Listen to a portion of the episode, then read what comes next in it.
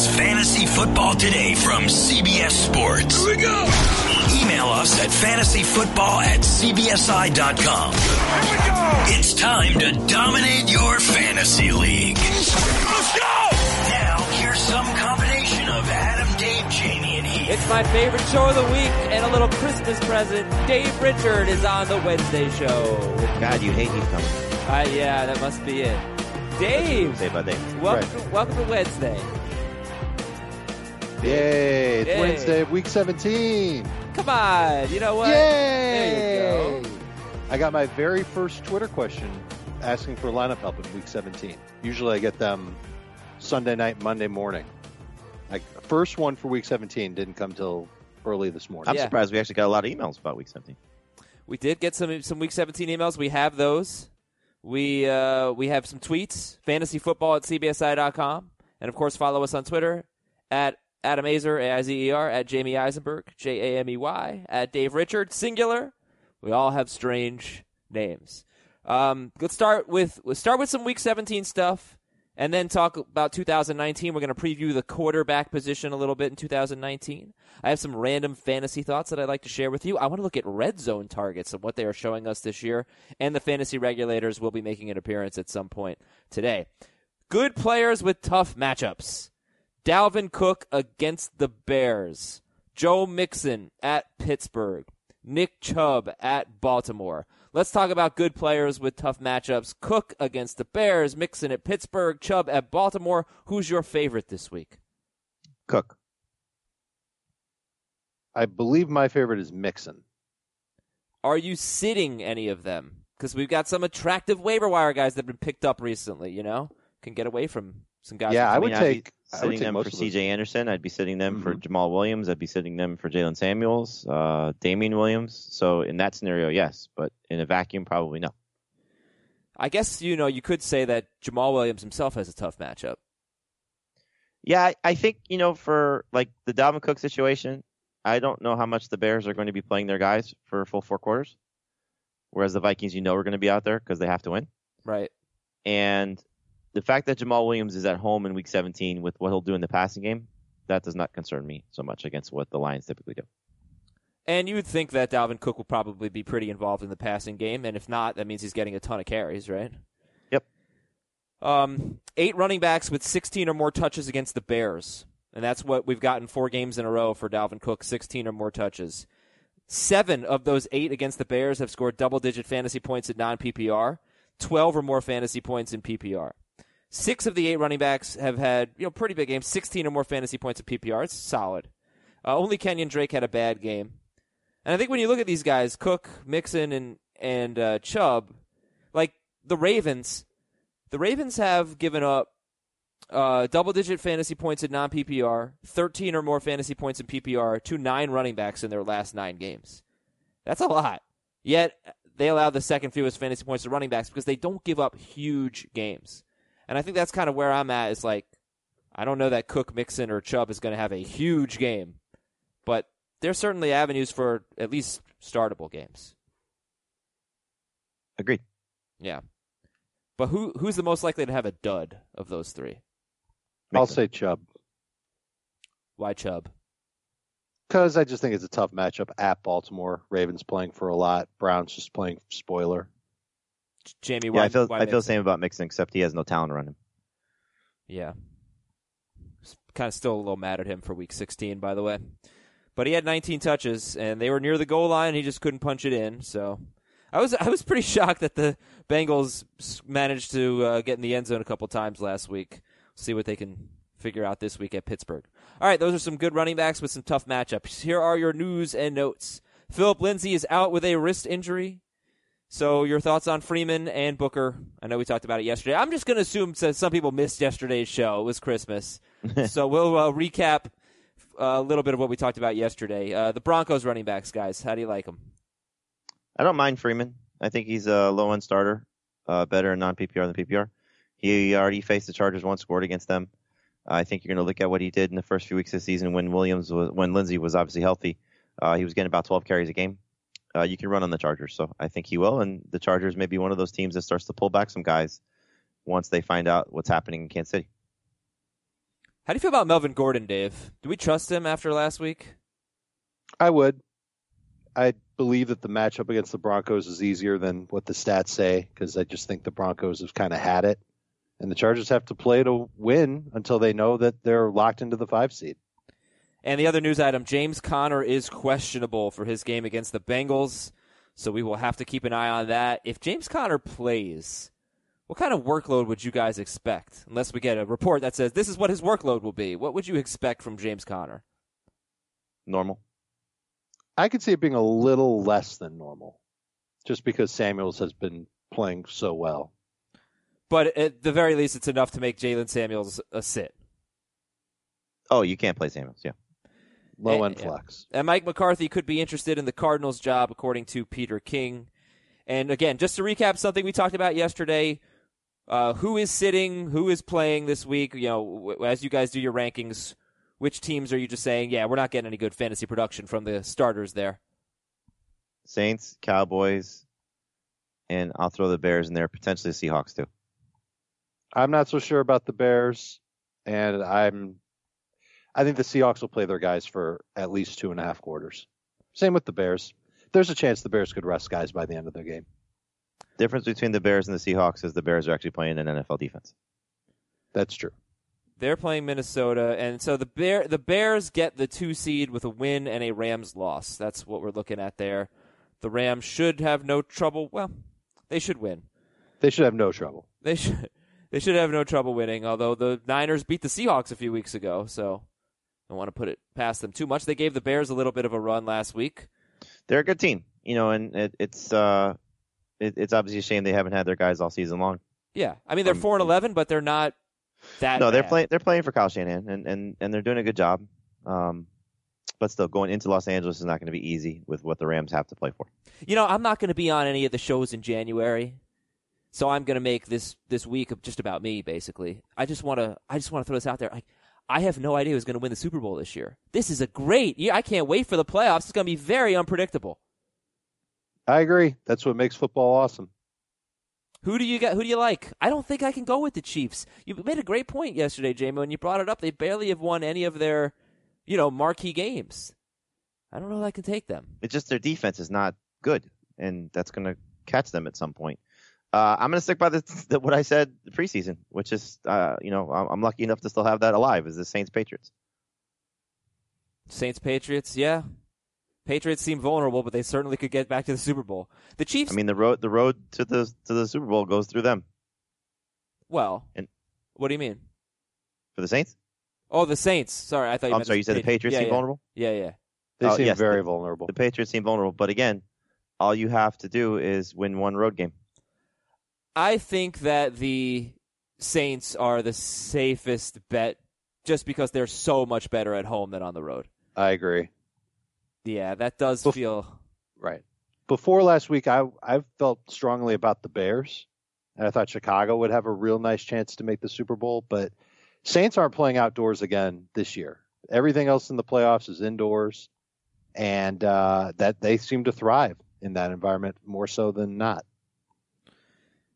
I, I don't think the Bears are there yet. I don't, Trubisky's not playing well enough. I don't think they have enough skill on offense. They're getting re- banged up defensively too.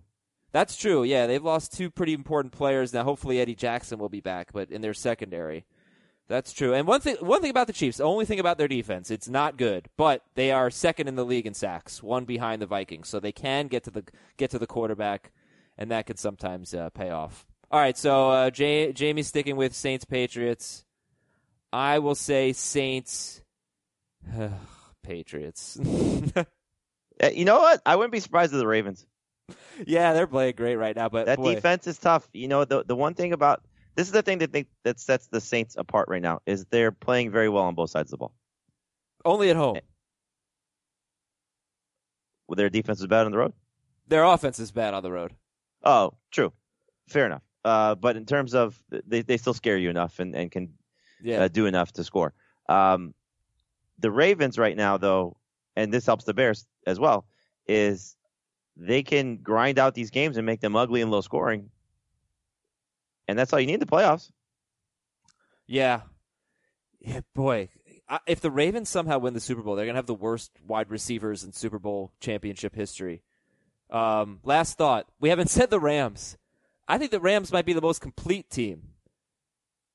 More than the Saints? Yeah, I don't know if they're more. I, I'll say that because the Saints have a better defense. But if you take, if you can somehow take Michael Thomas away, you know, they're, they're, they have nothing downfield. And maybe Ted Ginn coming back will really help. But, um, I think that, you know, the Rams are just loaded. They have a better offensive line.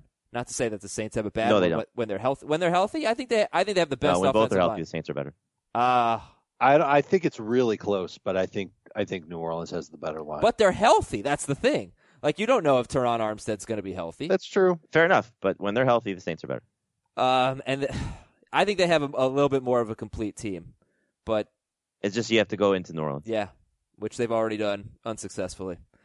All right, thank you for indulging me on this NFL playoff talk. And who would you take to win a big game at this point, Drew Brees or Jared Goff? Yeah, I'd take Brees, absolutely Brees. Uh, January will be Aizerless as I'll be on paternity leave, but Dave, Jamey, Heath, they'll be carrying the load. We're supposed to have two episodes per week. I'm pretty sure we can pull that off. That's our goal, basically the entire off season. Uh, we still will have a radio show this weekend, Ion Fantasy Football, and we'd love to hear from you. So you can call us up 855-212-4227. We'll be doing our radio show answering any week 17 questions you have, but also largely looking ahead to uh, the 2019 season.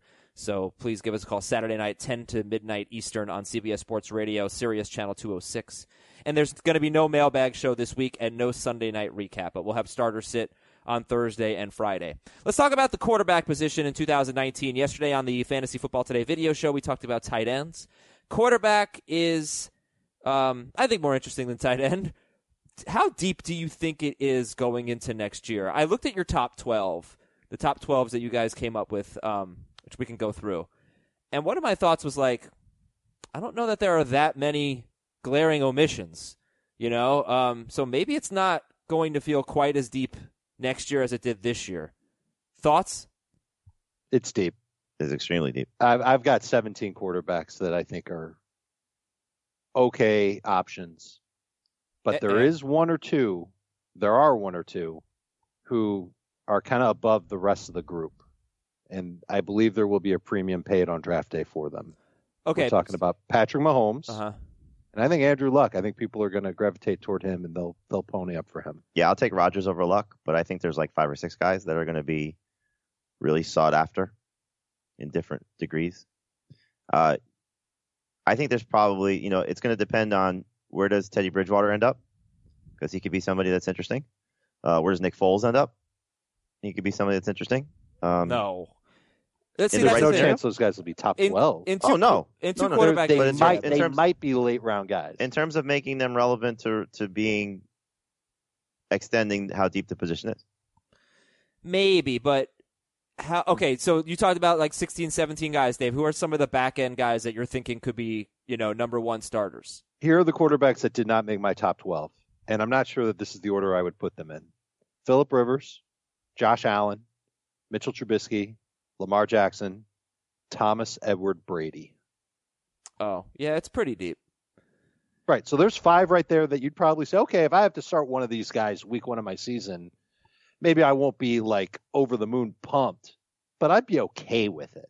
Yeah, it would probably Wentz. mean it would probably mean that the right. rest of my lineup would be on fire. You have Wentz, who's not a top 12 guy. You have Oh, I Darnold, think he who is. could be a top 12 guy. Uh, things go right for him. You have um, Stafford, who could bounce back potentially. You know, with healthy Marvin Jones. With, with healthy is not a top with 12 guy. healthy Stafford. with healthy Stafford. Yeah, I mean there there are guys that are going to end up in in rebound situations. You know, again, Wentz, uh, Stafford. You know, the upside of potentially Sam Darnold. Dave mentioned Josh Allen and Lamar Jackson and what those guys can do. yeah. Um, so yeah, there's there's uh there's guys there. Brady's going to be the interesting one to see where he ends up. Yeah, I think Wentz will be the interesting one because he's not a top 12 quarterback for Jamey and Heath. He's like 10th ish for Dave. Where, do you know exactly where he is? Nine. Ninth. And I anticipate having a lot of Carson Wentz if people are more like Jamey and Heath because I think he'll bounce back very nicely. I, I oh, just- he'll he'll be he'll be fine. They're just 12 guys better than. him. Well, I mean, in my opinion, he could be much more than fine. He could be the steal of the draft because I still believe in Carson Wentz. I, I feel like they'll upgrade at wide receiver, or at least try. And he he hasn't run. He hasn't run this year, and I think that's been the. You the think he's going to run after coming off Yeah. the ACL and a broken back? yes, I'm- I do. I'm not drafting him for his rushing numbers. it's not that I think he's going to like be a rusher. It's that I think he's going to be better with his legs, and he'll have more rushing yards. You mean like more mobile in the pocket Yeah. type thing? Yeah, I also wonder if he's going to end up being one of these fragile guys. that's. I mean, it's certainly a valid concern, but Yeah, I'm I'm, I'm not drafting him as a starter. I'll take him. We had a conversation during the show yesterday about pairing, or maybe it was during the, the thing we taped for uh, Sportsline about pairing guys, and you brought up a good point, Adam. I think it was earlier this week about Lamar Jackson. I, I would take Wentz with Lamar Jackson. Yeah, that that was Like, the point. I, I would uh, I would right. pair Wentz with somebody who I think has maybe just as much upside, if not more. Like I, I the, the point I made was Brady and, and Lamar Jackson. I, I would take a combination of Wentz and one of the younger quarterbacks for sure. I would not feel comfortable taking Wentz as my only quarterback though. No, but Agreed. that's the beauty of where you're going to be able to draft. Yeah, but I don't want to take two quarterbacks. That's the thing. Okay, well, that's fair. Uh, I don't mind taking two quarterbacks, and yeah, that was my my whole Remember thing. though, there are a lot of leagues that only have four or five bench spots. You do not want to take two quarterbacks in those leagues.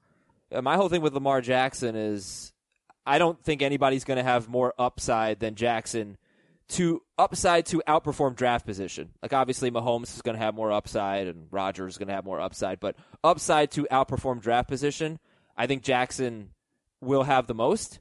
And I want to take him. I will reach for him if we think that quarterback is a deep position because I will reach for him and then I'll settle for Philip Rivers later or Tom Brady later or Carson Wentz later. Yeah. Yeah. I, I, I prefer Josh Allen to Lamar Jackson. I think he's. I, I think you're talking about upside relative to draft position. That he's the guy. He's going to be a late round pick in every draft, and you he's going to continue to run, and they will absolutely improve his situation. Another receiver will be added. That offensive line will be solidified. He's he's going to be in perfect position to break out next year. The problem with these some of these guys is what are they going to address in the offseason? Like for me, Baltimore can find a receiver. Buffalo's got to find receivers and offensive line. That's true. The Ravens' offensive line's in a much better situation than the Bills. I, so I know Allen has been, you know, just as good basically as as uh, Jackson in terms of rushing, but I Oh, would personally, yeah, I would personally project more rushing yards for Lamar Jackson. But I would project more passing yards and more touchdowns for Allen. Maybe. I think they're very similar. I mean, look, it's just a matter, I think, of personal preference and what you're expecting from both these guys. It, it it'll come down to what they think they, for me at least, what they upgrade. If if Buffalo's able to do a complete rehaul, overhaul of their um of their skill position, at least adding one Yeah, premier They got to add a big play receiver. and and upgrade their running back spot because LeSean McCoy's done. I, I don't know if the the running back spot necessarily needs a major upgrade. They can find somebody to play that. They need offensive line help big time. Uh, big time. But you know what? The the Bills have better wide receivers than the Ravens. uh, They have they have faster and younger receivers as a group than the Ravens. I don't know if they're necessarily Yeah, I would take. John Brown over everybody. in Those guys drop a lot of passes in Buffalo. uh, in Buffalo, yeah, they're young. Um, Yeah. There. All right. Any other quarterback thoughts here? So let's let's just take a look at uh, at your top twelves and see if anything jumps out. So it's Mahomes, Rodgers, Luck for Jamey. It's Mahomes, Luck, Rodgers for Dave, and then who's number four? Deshaun Watson for Jamey, Russell Wilson for Dave. Dave has Wilson five, or uh, with Watson five. Jamey has Roethlisberger five. So it's basically your top four is Mahomes, Rodgers, Luck, uh, and then either Wilson or Watson. Um, yeah, uh, let's talk about Matt Ryan. Matt Ryan is having an amazing season. He's the number three quarterback in fantasy, just behind Ben Roethlisberger at two. Mahomes is number one. Matt Ryan is um, 39 fantasy points away from matching his point total from his 2016 MVP season. 33 touchdowns to six interceptions this year. And where did you guys end up on uh, Matt Ryan? I ended up ranking him as a top 10 quarterback, even though I've got a little bit of worry about him being so up and down on a year to year basis. Uh, he's six for me. I, I think if they keep Steve Sarkisian, he's going to be awesome again. And if they don't, Then I'll be nervous because we've seen him with first time with a new coordinator. He struggles. MVP year in 2016, 38 touchdowns. The year after that, 20 touchdowns. New coordinator. Right. 2018, second year with the coordinator, big time bounce back, 4,500 yards, 33 touchdowns. Second year Kyle Shanahan was his MVP season. Second year in the NFL, he played better when they switched coordinators. Oh, Does it- sorry, second year in the NFL with the same coordinator. Uh, it's happened now, I think, four times in his career where they've changed coordinators on him. Every time the second year, he's been better. Does it bother you that he's never had consecutive 30 touchdown seasons? No, I like the fact that they made a con- uh, concerted effort to upgrade his receiving corps this season by giving Calvin Ridley, who will be better. Julio Jones is still playing at the top of his game. Uh, they need some help on the offensive line, but the thing that I think that will sway it for me a little bit if he stays at the six spot or goes down closer to ten is will this defense bounce back? Because what we saw from this defense this season was a total disaster, and put him in a lot of situations where he had to throw so much and be a lot more of a voluminous quarterback. That's I remember just having this conversation with Heath the other day. That was Heath's concern was he thought the volume wouldn't be there for him. But if the defense is going to be potentially elite, uh, which it could, they have a lot of good pass rushers. They have a great linebacker. They have good secondary. Just injuries just killed them this season. So if they could be in the upper echelon of defense, that may hurt Matt Ryan a little bit. But I also think the offense, the the run game is going to struggle because who knows what's going to happen with uh, Devonta Freeman. Tevin Coleman's most likely gone. And do they spend another draft pick on a guy like they did with Ito Smith this year? Okay, yeah, it's a, it's a great point. And we will talk more about quarterbacks during the offseason. Right now, I want to talk about Zip Recruiter. You got to do the smart thing. Uh, all the time this holiday season when you're setting your fantasy lineups, when you are hiring. You know it's not smart? Using a job site that sends you tons of the wrong resumes to sort through, job sites that make you wait for the right candidates to apply to your job. That is not smart. Using your relatives to fill in at work while you look for staff, not smart. But what is smart using ziprecruiter.com and specifically ziprecruiter.com slash FFT to try it for free to hire the right person because ZipRecruiter doesn't depend on candidates finding you. It finds them for you. ZipRecruiter scans thousands of resumes, identifies people that are right for your job, and actively invites them to apply so you get a qualified candidate, uh, many of them, fast. And that's why ZipRecruiter is rated number one by employers in the U.S. And this rating comes from hiring sites on Trustpilot with over 1,000 reviews. Try it for free at this exclusive web address, ziprecruiter.com slash FFT. You- need a hire? Use it, people. It's, it's really helpful. ZipRecruiter.com slash FFT. ZipRecruiter, the smartest way to hire. All right, more Week 17 stuff. Some slump busters. Are these guys going to break out? Are these guys going to break out of their slumps? There we go. Speak. Jared Goff. Jared Goff, uh, four straight games with 18 or fewer fantasy points. Only 24 pass attempts last week. And he will face a 49ers team that has been pretty bad against quarterbacks, maybe getting a little bit better in their last five games or so. Is Jared Goff going to break out of the slump? Big way. Big game coming. What makes you so confident? Uh, they need to win. They're playing at home. The only game he's had a bad game at home was that Eagles game two weeks ago. Of those four games, that was the only one he played at home. And he threw Prior for like that- 330 yards or something in that game. So Right, and he just missed a few touchdowns. Gerald Everett turned the wrong way on one. Todd Gurley dropped one on the one yard line. Uh, he missed um, Josh Reynolds for a touchdown twice. Once uh, on, the, on the end of the game on that last fourth down throw. Um, prior to that game, his first six games at home, he was averaging 32.7 fantasy points per game, Wow. and Yeah. he went for 20 at San Francisco earlier this season. I kind of like him DFS. Love him this week. Yeah. Dave, any disagreement? No, top 10 quarterback. Uh, the completion percentage was awesome last week.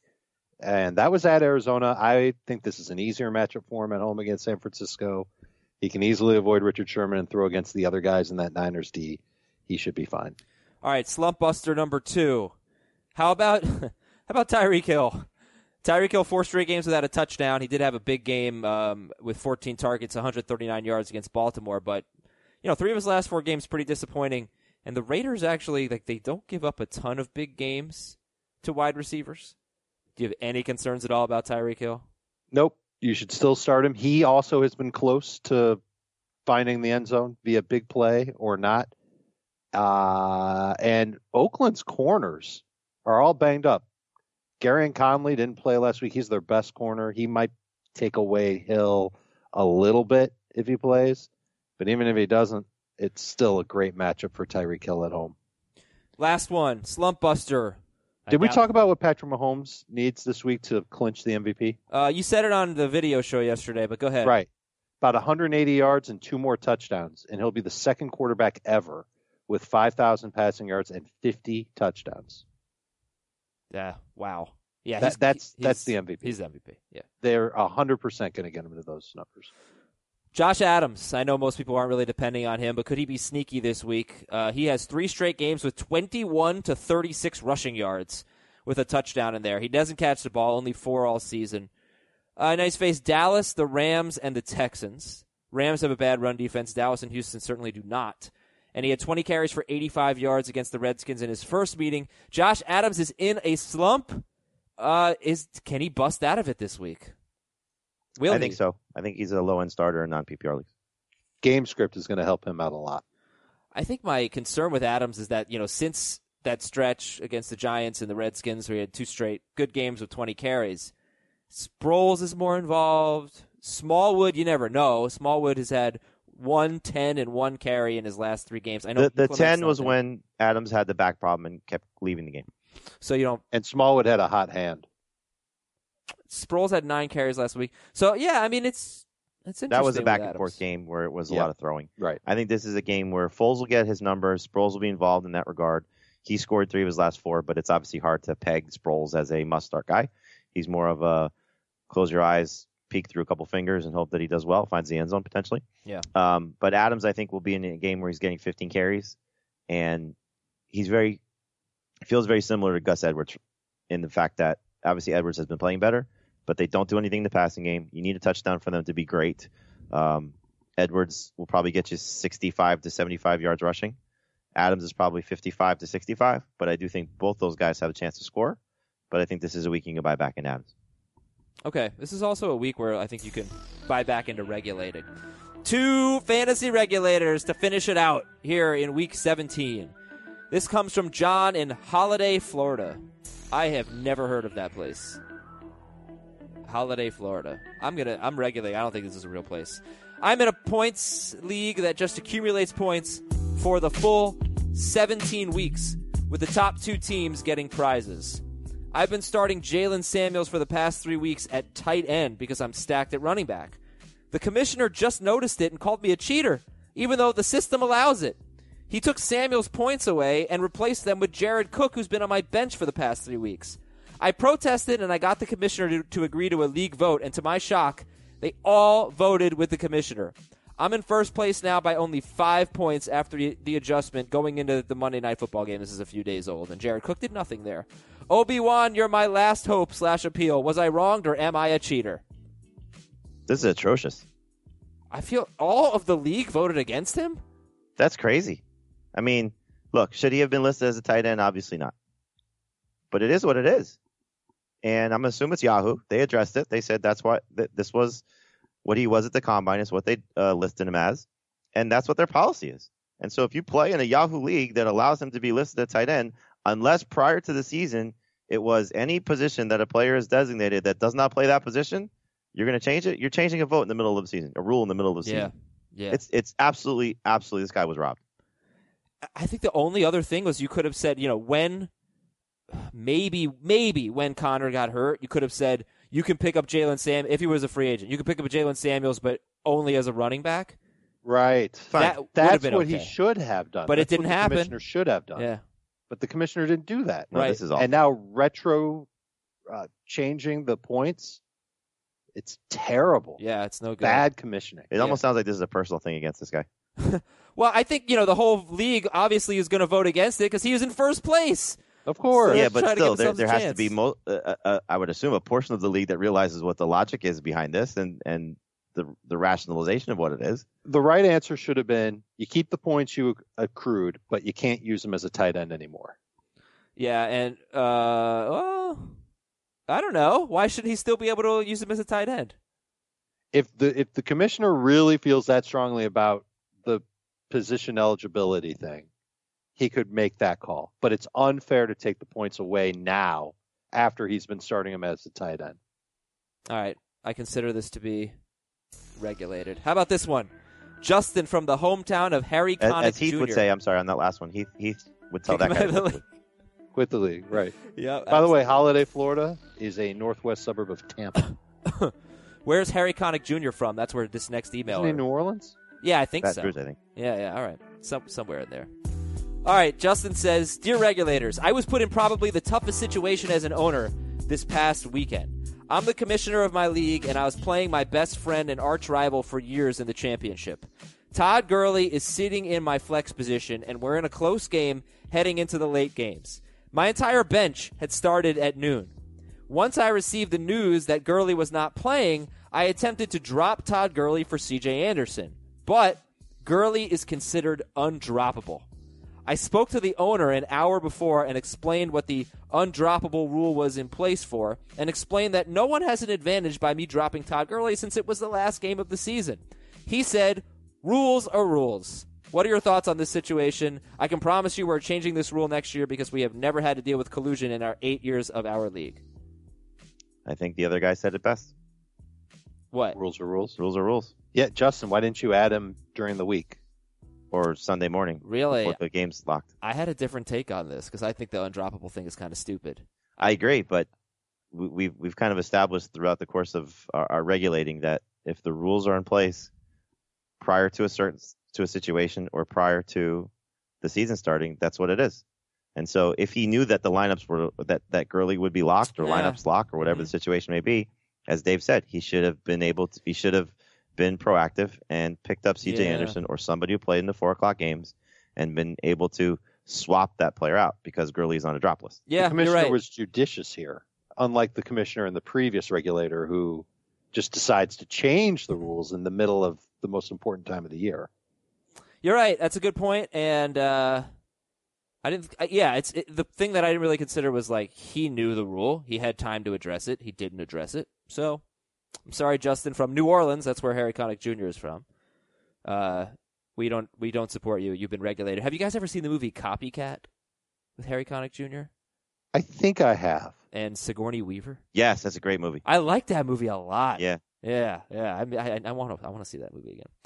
All right, Is that I- the one where he tries to kill her in the bathroom too? Yeah. Yeah.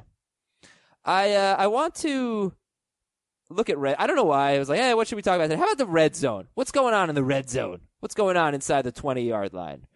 Uh, here are your red zone target leaders. And this is something I love about Packers wide receivers. Aaron Rodgers falls in love with guys in the red zone. A lot of times it's two guys, but this year it was just Davante Adams, and he is leading in red zone targets. Uh, oddly enough, he is not in the top 10 in targets inside the 10 yard line, but he's leading in red zone targets. How about Juju Smith Schuster? He is second in red zone targets, third in targets inside the 10, and he only has six touchdowns. Michael Thomas is third in red zone targets, Ertz four, Kamara five, Antonio Brown, DeAndre Hopkins, Travis Kelce, Odell Beckham, and then we've got like a three way tie for 10th with Ebron, Adam Thielen, and James White. There's a lot of uh, a lot of high end players here.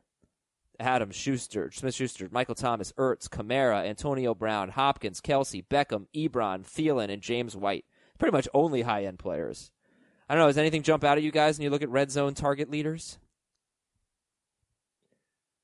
Where's Julio Jones? Good question because he was among the leaders last year, but he He's goes probably back and forth. not far in recent weeks. Oh, yeah. But this is part of the problem with Atlanta just in general. Like, we would feel so much better about Matt Ryan if Julio Jones was in this list all the time. Why well, is I mean, he Matt not Ryan was fantastic without Julio Jones being on this list. He was the number three quarterback of the season. So Yeah, if, if Julio but Jones you'd just feel gets a few better more red about zone him. targets, then he'll obviously just increase his You value. wouldn't feel better about him if he leaned on his number one receiver more inside the 20? I mean, I think he leans on his number one receiver quite a bit. So the touchdowns that if he's getting them from other people, it's not necessarily a huge issue. It's more of a Julio Jones problem than a Matt Ryan problem. The odd thing is, uh, let, us look at Julio Jones. This will take me just a second. But Julio Jones' red zone targets last four years. Two good Ryan years, two not so good. Um, two that is, so let's see. So he was like seventh.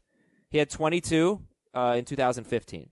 Then in Matt Ryan's MVP season, he was way outside the uh, the top 10. Julio Jones had 10 red zone targets.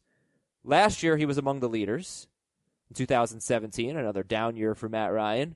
Julio Jones had. Where are you, Julio Jones? Sorry, everybody. He had 19. He was like uh, top 12. And then this year he's got 14 red zone targets.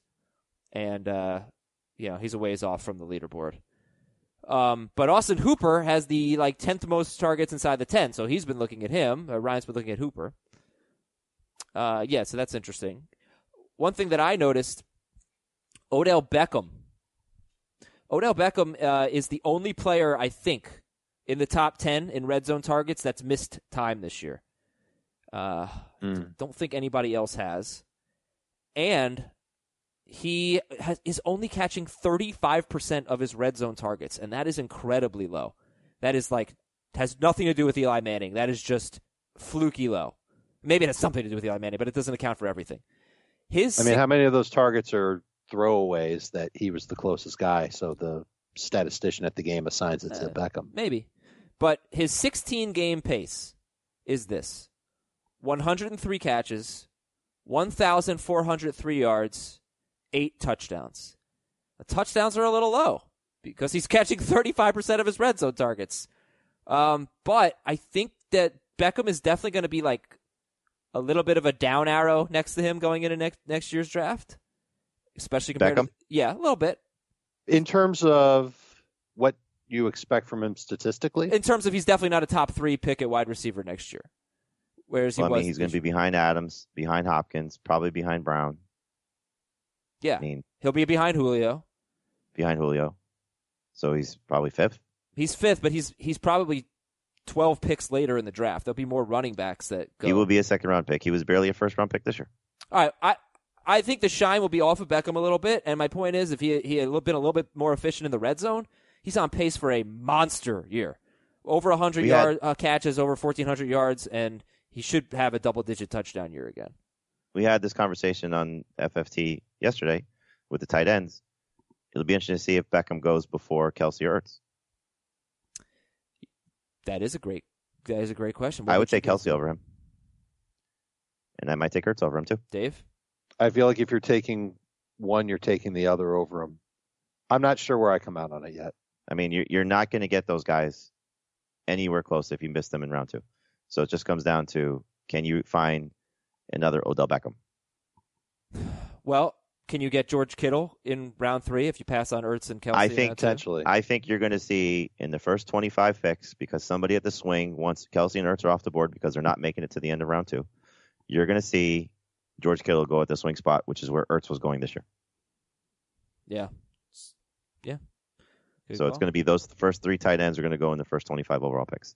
So it just comes down to, you know, I mean, obviously it's different for 10 team leagues, but I, I think you can.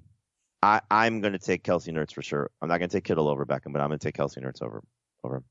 If we look at target leaders inside the 10 yard line, it's Hopkins, Michael Thomas, Juju Smith Schuster, Oh, Thomas will probably go ahead of Beckham too. yeah, uh, Travis Kelce, Jared Cook, Chris Godwin, uh, Zach Ertz, Julian Edelman, T.Y. Hilton, and Austin Hooper. It's a, that's a more interesting list. You got some tight ends on there. You got Kelce Ertz, but also Jared Cook. You've got Chris Godwin. I think a lot of that was early. And uh, T.Y. Hilton. T.Y. Hilton, I mean, they, he really changed with, with uh, Luck. When Luck earlier in the year wasn't throwing downfield, Hilton became a short yardage guy, a red zone guy. It's not something we had seen. Now he can't score touchdowns, but he gets like 178 yards every week. Uh, also, also Austin Hooper on here, and Edelman, um, maybe has picked up the touchdown slack. You know, with Gronkowski. Yeah. Yeah, he, Edelman's had a great year. He's the number 10 wide receiver in PPR since he returned. It's amazing since he missed four games. Um, no, no, no. Sorry, since he returned, Jamey. Hilton versus Beckham will be an interesting conversation. Yeah, I got to go Beckham there. I would too, but I think it's certainly close. So Edelman has five touchdowns in 11 games. His career high is seven. This is his third highest touchdown total in his career. Okay. Those are your red zone leaders. What was your potential bet with him, with Heath, for Edelman versus Fitzgerald? Gosh, I, I really don't remember. But yeah, I won that one. I, I do wonder if sitting out four games helped him. Because if you recall, he was like in the preseason, I'm just not right. You know, coming off the ACL. I never believed him for a second. You don't think so? him. eh, Look, he probably didn't feel right. I don't think this was Doug Baldwin saying I'm I'm not 100. percent He admits it. You know, he just probably didn't feel comfortable what he was doing. Yeah. Well, either way, I'll take it. All right, we're gonna get into some of Adam's. By the way, speaking of Julian Edelman, my uh, my wife and kids love him because of the book that he wrote. he wrote a book. He wrote a book. Um, um, the name of it is escaping me, but it's about him as a squirrel, and uh, he plays with he plays football with a goat that wears number eleven. Number Oh, 12, it's uh, flying high. flying high, um, and it's about like overcoming the inability to be considered a standout athlete. Oh, okay. And so my wife read it at my older son's classroom, and the kids loved it. And so now she keeps telling me, which I'm not going to do because it's just not something I do. She's like, "You got to tweet at Julian Edelman and tell him how much you love the we love the book." Hmm. Well, I have good news. I'm not going to do that, so I'll say it here. Julian Edelman, if you're listening, we love your book. Yeah, and Julian Edelman's Flying High is selling for just a pre-owned edition, just one hundred and fourteen dollars and seventy-five cents on eBay right now. So it You think I must. should go home and sell it? yes, absolutely. Are you kidding? Wow. It also led to a funny conversation that we had in our green room when I brought up the story of the book, and Pete Prisco drink thought I said Julie Nettleman. Julie Edelman. Yes, and he thought that was an author, Julie Nettleman. That's good. All right, uh, we're going to talk about Adam's random fantasy football thoughts and read your emails and tweets right after this. What's up, everyone? I want to tell you about a car that you are going to love. Check it out. The all new Hyundai 2024 Santa Fe is equipped with everything you need to break free from the dull work week and embark on an adventurous weekend with your family. The all new Hyundai Santa Fe's features like available HTRAC all wheel drive, standard third row seating. I love that. Available dual wireless charging pads ensure that you can take on any adventure. So let's say you're ready to take the family on a camping trip or something like that. The Santa Fe is perfect for you. You've got all wheel drive. You can load everyone up in the third row. It's time to start being adventurous, and you need the right car, and that's the Hyundai 2024 Santa Fe. Learn more about the all new Hyundai Santa Fe at HyundaiUSA.com. Call 562 314 4603 for complete details. So here are some random fantasy football thoughts from your your host Adam Aizer, who's going to miss all of you in January. Uh, I love Superflex. Huge fan. I want to play more of it. You guys can react to everything I say. Um, did you play a quarterback in your super flex spot every time? Yep, and I shouldn't have. Uh, no. Week 16. What'd you learn? Now this is a, you're, I'm assuming you're talking about our flex league, right? I have two super flex leagues. One Okay. of them was PPR Dynasty. One Are they both four PPR. points for passing touchdowns? No, one was six. Okay, so that's a different conversation. I Because if it's four points for passing touchdowns, it changes the philosophy. I started Alfred Blue over Ryan Tannehill in Week 17, and thankfully, they, they- yeah, Week 16. They're both terrible, and it didn't matter. Um, but that was actually, I had gotten to the point where I said, you know what, I I'm going to stop just automatically starting quarterbacks. I this is not worth it. So, um, no, I don't think. Look, hopefully you have good enough quarterbacks where you can start them every week. But if you don't, especially in PPR, you know, don't don't be afraid to mix it up. Um, should Superflex be ten teams or twelve teams? I mean, I'm could fine with either one. Yeah, it could be both, but I think it's obviously more challenging in 12 team leagues. Okay, another random thought from me. I'm still not sure how I feel about IDP. Not sure. What do you mean? I don't know how much I like it. Like I enjoyed it this year, but I think it's because my team was really good. But you're usually pretty good in that league. Yeah, I just don't know if it's because of the IDPs. I think it's because everybody else puts so much focus on IDP, and I don't. I kind of stream the defensive I, players. I never really do either once uh, I get my linebacker spot and at least one pass rusher locked up. And then it's just kind of, okay, I'll stream a lot of that. It's funny, we do the exact same thing, all three of us. I like to get one or two IDPs that I can count on week in and week out. And then every week I'm looking to see if I can f- improve on all the other IDPs I have. yeah, yeah, pretty much. It's kind of like streaming tight end, except I'm doing it with like seven different positions. And it's a bigger pain in the butt. I will say this: the league that you're referencing, it's a league we do with analysts from other sites, two of which, uh, at least over the years of us doing this league, have been considered two of the guys that people should follow for IDP advice: Justin Fialco and Gary Davenport. Uh, Gary's one of the best. Mhm. Um, uh, as is Justin. You know, so they're very competitive in this league, and they focus very heavily on the defensive guys. And Justin was the number one seed in in the play going into the playoffs. Oh, he was. Yes, he. I think Heath upset him. No, Right. Like I didn't Oh, I didn't make the, playoffs. finals in that league because of my IDPs. You you did make the finals. It wasn't because No, of but your I, I think the key to that league is not necessarily what you do on the draft in terms of your IDPs. It's what you do throughout the season at IDP. The years where I've had success in this league is because I've ended up streaming to a point where I find guys that are good. And I did it with our, our, our dynasty league too, where um, because he's a defensive tackle, nobody drafted Chris Jones. Yeah. And my my starting we only play two defensive linemen. I have Joe I had a combination of Joey Bosa, uh, Cam Jordan, and no Joey Bosa, Chris Jones, Mark Davenport. I had somebody else for a while in there. Uh, but if you hit on the right guys, Yeah. and Corey Corey Littleton wasn't drafted in that league. I have Corey Littleton. Um, you end up with the right guys, you're in great shape. You don't have to necessarily draft the right guys, but you have to end up with the right guys. Well, yeah, and I think that you can't have you can't have duds at, at those, especially in that IDP league where we, we play a full roster of IDP guys. I think that there are so few people out there, fantasy analysts or or not, that know defensive players the way we know offensive players. So that just means that there are just going to be guys on the waiver wire that we didn't know about, you know, we didn't think about or that have emerged, and it's just yeah, it, it doesn't make sense to invest heavily in defensive players, in my opinion, in IDP. Um, well, it, it, does if you're getting the stars who are the stars. well, I mean, when you how- get Landon Collins in the year that he has, when he's great, if you get yeah, I have Darius Aaron Donald this year, I have Aaron Donald, but I wouldn't invest in two. I would like to have one stud. But I, I don't think know. I, again, it depends how deep you go. If you if you play like ours, which is you know two defensive linemen, three linebackers, three DBs, you got to have at least two stars and three middle of the road guys, and then stream the rest. but you don't have to get them on draft day because they're so interchangeable. You might. You might. But I, I don't know. I never. Ha- I never do. I. I I don't know. I, the, it wasn't really about strategy. It was like I just don't know if I like it. I think that's what it kind of comes down to. But, But you don't like most things that are fun. to each is that's true. I'll tell you one thing. I'm over another Adam Aizer random fantasy thought. I'm over standard scoring. I don't think I want A lot do of people anymore. are. Yeah. It's funny because I think a lot of people this year were actually wanting to go back to it. My next random fantasy thought. Let's just all do half PPR. It'll make everything easier for everybody. And decimal score. Decimal scoring half PPR. Yes. Uh, Remind me of this when I set up all the mock drafts next year. and uh, my final random fantasy thought. I felt this way about baseball. You know, after the year I said this uh, about our fantasy baseball season and football.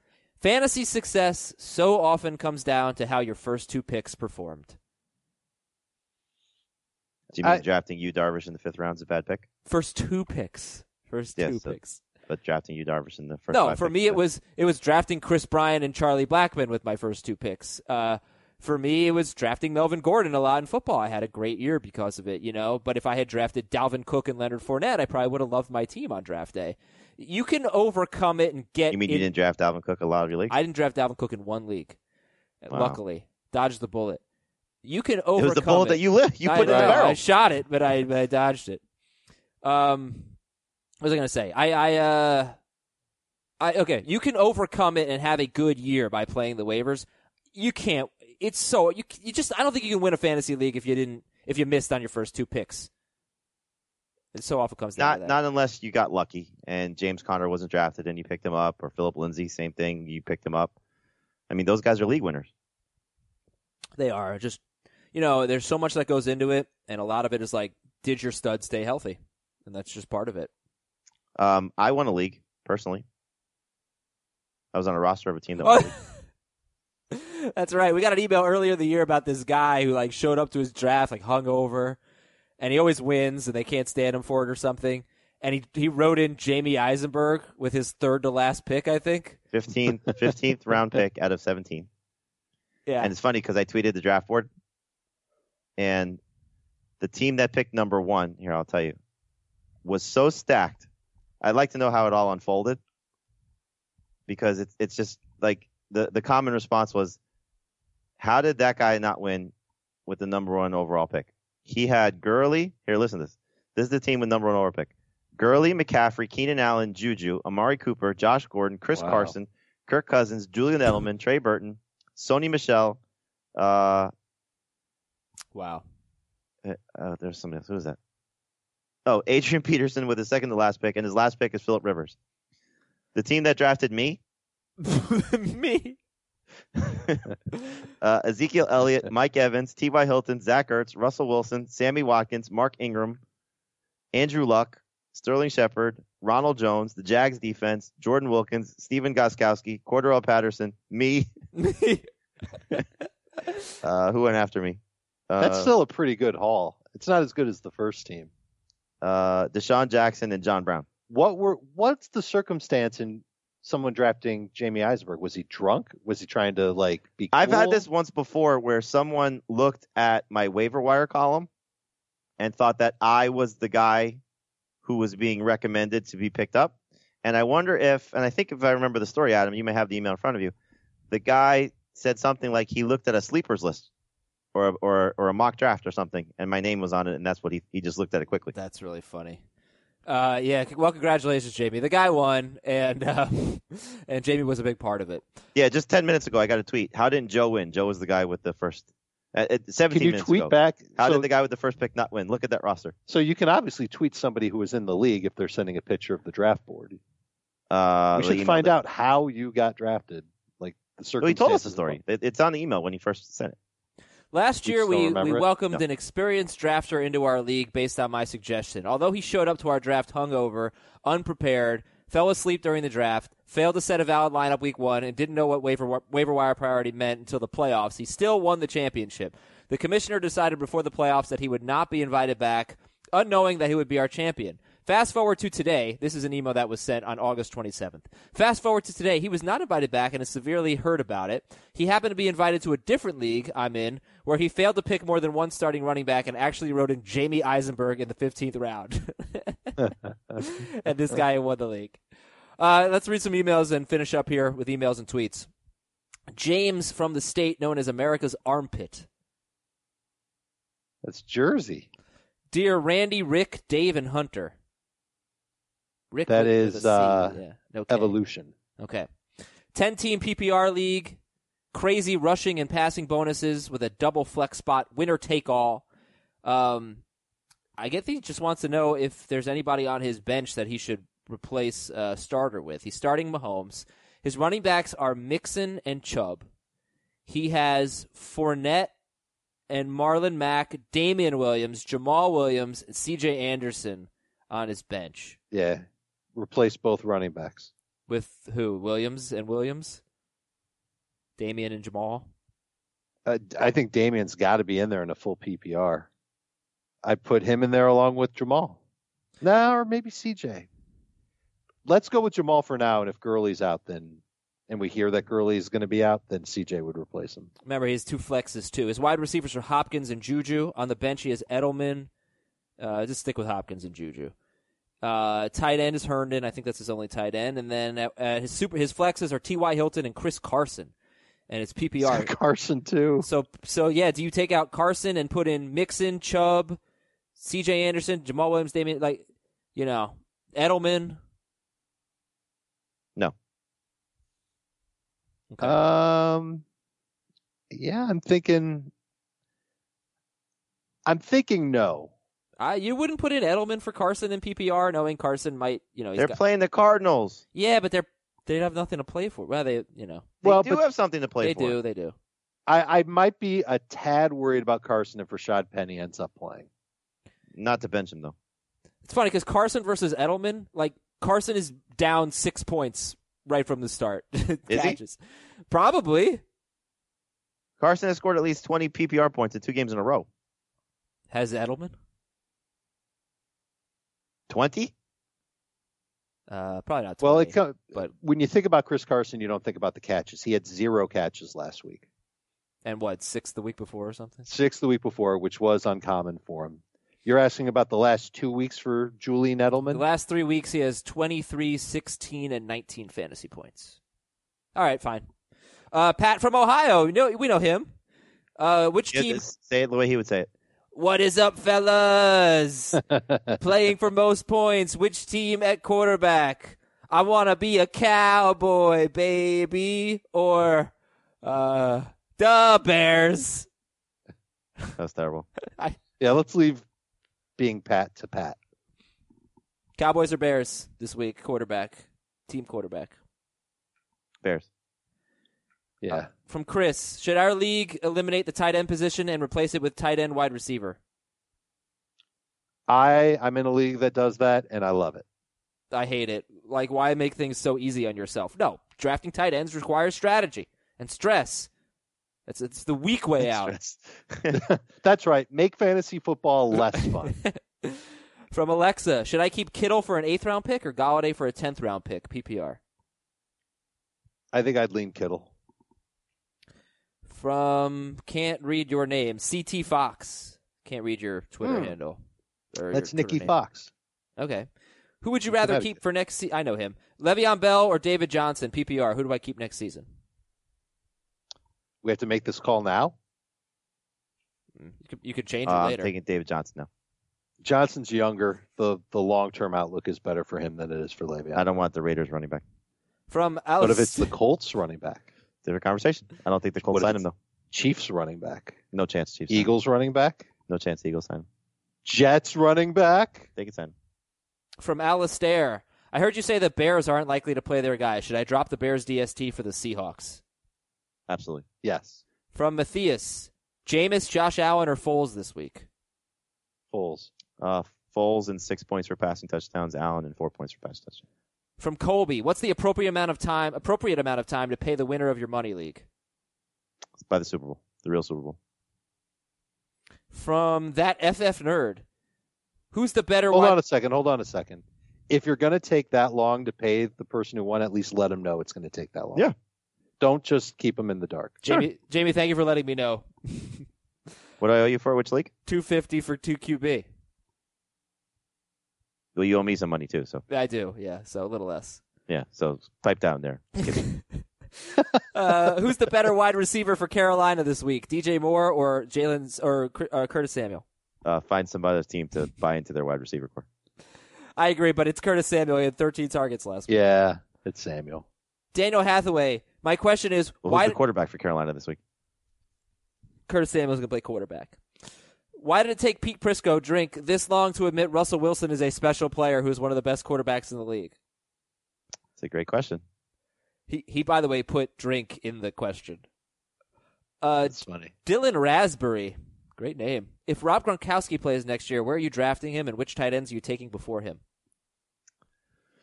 Uh, we had this conversation. Um, he is on FFT. You can go watch back the full uh, discussion if you are extremely interested. He's the seventh tight end for me off the board right now, uh, behind Kelce Ertz, Kittle, Ebron, Hunter Henry, and OJ Howard. And I would take him not before round six. I have the exact same six quar- tight ends ahead of him, and I'm thinking like round seven or round eight is the earliest I would take Gronk. I'm going to let somebody else take him. Uh, Wayne from a friendly town in Michigan. Don't you don't you dare say Grand Rapids.